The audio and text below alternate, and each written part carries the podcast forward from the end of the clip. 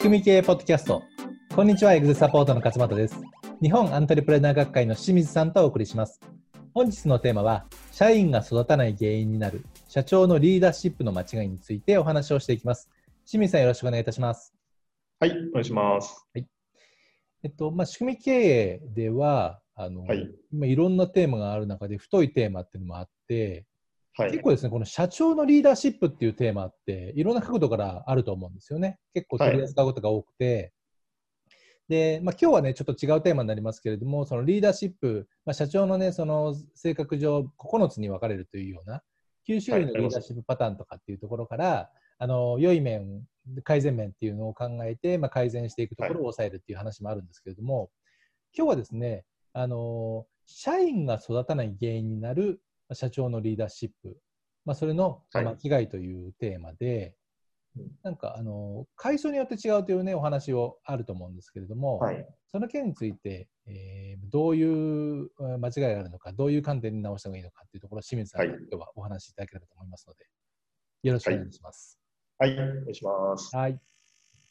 なんか社員社員が育たないっていうのは結構うんね、多くの社長が悩まれているところだと思うんですけども、はい。まあ、この仕組み経営の考え方では、うんまあ、原則的な話をすると、その本人が悪いんじゃなくて、はい。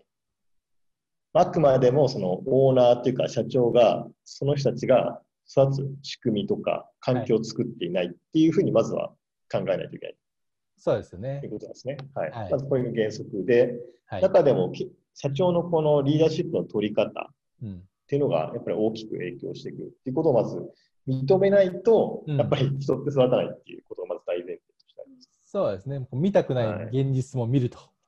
社長ははい自ら素直に見ると。そうですよね。はい。でそれであの自分自身の行動とか言動がいかにこう社員の人に影響を与えているかっていうのを意外と、ね、多くの社長気づいてないんですよね。だからそこをまず認識しないといけないんですけども、はい。それがあの会社の成長ステージによってちょっと変えていく必要があるっていうことなんですけど、はい。で、その会社の成長ステージは僕らがバイブルにしている初めの一歩を踏み出そうっていう、まあ、いつもご紹介している本があるんですけども、まあ、その中で幼少期、青年期、成熟期といううん。えわかり幼ます少期、青年期、成熟期の3つのステージということですね。そうですね。はい。でまず幼少期に関しては、うんえっとリーダーのその、なんていうか、リーダーシップのあり方っていうのは、もう自分がやっぱり旗振り役になって、はい。自分がこう最前線で働くとうんいうことだ。まあ、これやっぱり必要なんですよね。はい。まあ一応僕らあの仕組み経営で社長不在でも成長する会社作りましょうって言ってますけど、やっぱり幼少期は全部そういう人はいないので、あのうん周りにですね、社員がいないので自分でやらないといけないし、うん。で自分のこう働く姿を持って、やっぱり仕事のやり方とかっていうのを伝えていかないといリーダーが率先してやると。はい。で、その姿を社員に見せて、えーそれと同じようにできるようにしてあげるうというんことが必要になってくる。はいまあ、幼少期というのは、ね、起業したてのよちよちな会社で、はい。まあ、社員も少ないわけですよね。数人とか。そうですね。はい、数人と。うん、でもちろん社長もあの一生懸命働いているという状況。はい。はい。そこから、まあ、あの、だんだん売り上げ立ってきて、はい人が増えてくると青年期になってくるうんというので、まあ、青年期はちょっと定義って難しいんですけども、まあ、大体10人ぐらいになってくると青年期に入る。あそのぐらいなんですね。ね、イメはいですかね。うんで、こうなってくると、あの、社長がね、あの、今まで通り現場で働いていると、はい。あの、よろしくない状況になってきてですね、え今度は社長の仕事っていうのは、えー社員に対してこうアドバイスをしたりとか、えうん。まあ、なんか教えたりとかサポートしたりするっていう、まあ、そういう役割になってくる。ここの切り替えがなかなか難しいと思いますけどね。そうですね。うはいん。ここで今まで通り働いていると、要は社員の仕事を社長が奪ってうん。仕事しちゃうっていうですね、そうですねパターンが。ええで、そういう社員が経験を積むチャンスっていうのがなくなるので、はい。社員が育たないといううんことが起こりがちだとうんですね。まあ、どうしてもね、自分でやった方が早いので、社長の場合には、社員に任せるよりかうん優秀だからですね。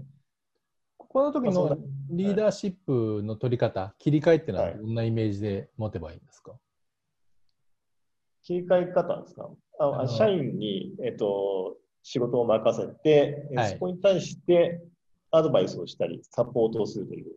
あ一歩下がったリーダーシップってことですかね。そうですね。あーすごいあの忍耐力が必要なリーダーシップってやつですあ、ね、そうです、そうです。はい。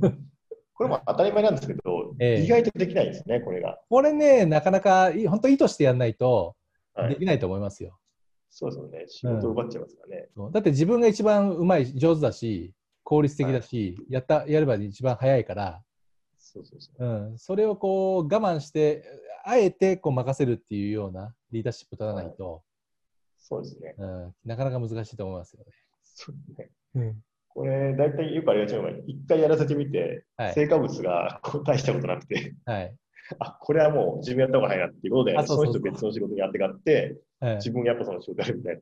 ありがちですね。だから、なんか、あいい社員がいねえな、みたいな。社員が育たねえな、みたいななりますけど、はいそれ社員じゃなくて、仕組みでしょっていう話でいいっていうことですよね。そうですね。はいうん。で、これが青年期で、次、成熟期、まあ、これもちょっとね、どれくらいの規模から成熟期かって難しいんですけども、はい。まあ、目安としては中間管理職ができるぐらいのイメージですかうんね。組織まあ、階層ができるってことですかね。はい。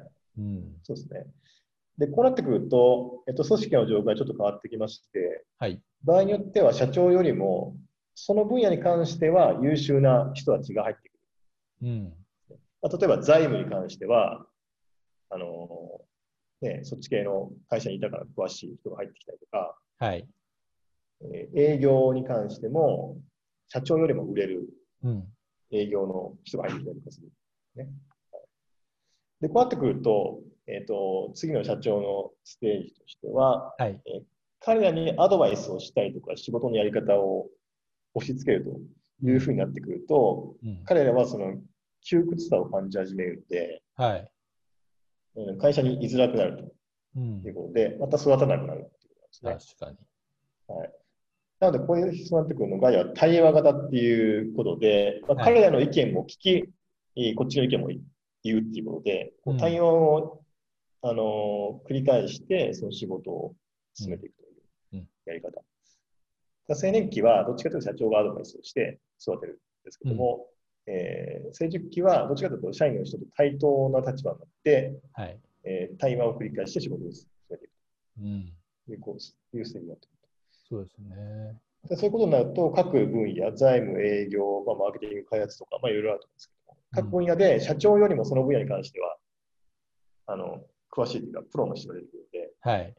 まあ、彼らの力を使って組織の運営ができるようになってくるうん。ということですね。うん。で、これが成熟期のステージになってくる。うん。結構あれですよね。あの、そういう切り替えができない社長で、あのまあ、事例として聞いたことがあるのは、はい。はい。あの社員さんとか、その外部から来た人と競っちゃうっていう社長、ああ、なるほど。うん。俺の方ができるよっていうようなものを見せはい見せたくて競っちゃう社長さんっていうのが結構やっぱいらっしゃって、はい。うん、それでもう仕組みは作りたいんだけど周りがついてこないとか、それこそこの社員が育たない原因になるっていうのはまさにその社長の考え方そうですていう方がね。いらっしゃいますよね。ヒーロー志向が強いとそうなっちゃうんだね、やっぱり。ヒーロー志向ですかね。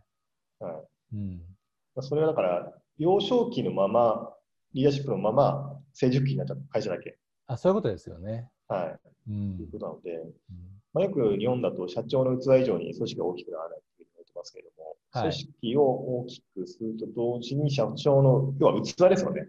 うんその社員と競っちゃう、要は器がこう、小さいってことなんで、うん はい、その器を広げていく必要があるから。そうですね。結果的にその社長の器がそういう状況ならば、あのはい時流によってビジネスが大きくなっていったとしても、はい。あるタイミングになると、その時流が、流れが変わって、潮目が変わって、はい。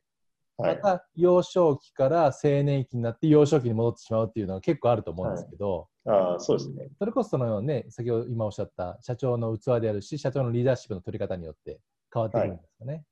うん。うん。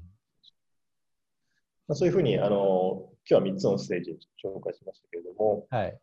えーまあ、いつまでも自分が現場にいるという状態でやってると、社員は育たないはいとい。うのが、まあ、青年期で、うん。えーいつまでも自分があの、すべてにおいてナンバーワンだと思っていると、社員が育てないのがこう成熟期そということですね。はい。それにちょっと発想の転換をしていただくと、えーいいのかなと思いますね。はい。これでもタイミングとかはやっぱ難しいですよね。本当に自分が学んでて、こういうタイミングだったらこういうふうにリーダーシップ、マネジメントのあり方を切り替えようとかって、はい。やっぱ理解して分かった上でやらないとできないじゃないですか。あーそうですね。うん。多分無意識のままだと無意識の自分の今までのやり方でそのままやっちゃうので。どの、うんどの場面で前に出て、どの場面で後ろに下がるかっていう、そこのさじ加減は大切ですはい。よね、社長にとっては。なんか結構性格依存のところもあ あるような気がしますけどね。はい頭では分かってるんだけど、俺はちょっとできねえなみたいな。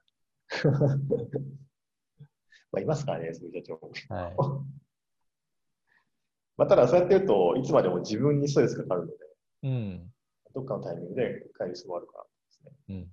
まあ、それこそね、社長はね、自分の器をいかに広げるか、自分の杭をいかに広げるかっていうのを、あのーまあ、えっと、学んで、実践してみてっていうことをやるっていうのが一番ですかね。そうですね。はい。うんうんまあ、それをこう仕組み経営で学んでいただければなというふうにも思います。はいそうですね。まあ、仕組み経営やっていくとね、自然とそういうスタイルっていうのは身についていくとうん思いますので。だから仕組み経営の場合は、この今のね、その社長のリーダーシップの間違い一つを取ったものではなくて、いろんな角度からいろんなその起業家教育っていうのはありますので、はい。はい何が正しいやり方なのかあのあ、正しい、正しくないではなくて、何が最適な、はい。えーあり方なのかっていうのを学べるっていうのはね、やっぱありますので、そうですね。うんまあ、継続して学んでいただければなというふうに思います。はい。はい。ありがとうございます。それでは、仕組み系ポッドキャスト、社員が育たない原因になる社長のリーダーシップの間違いをお送りしました。また来週お会いしましょう。ありがとうございました。ありがとうございました。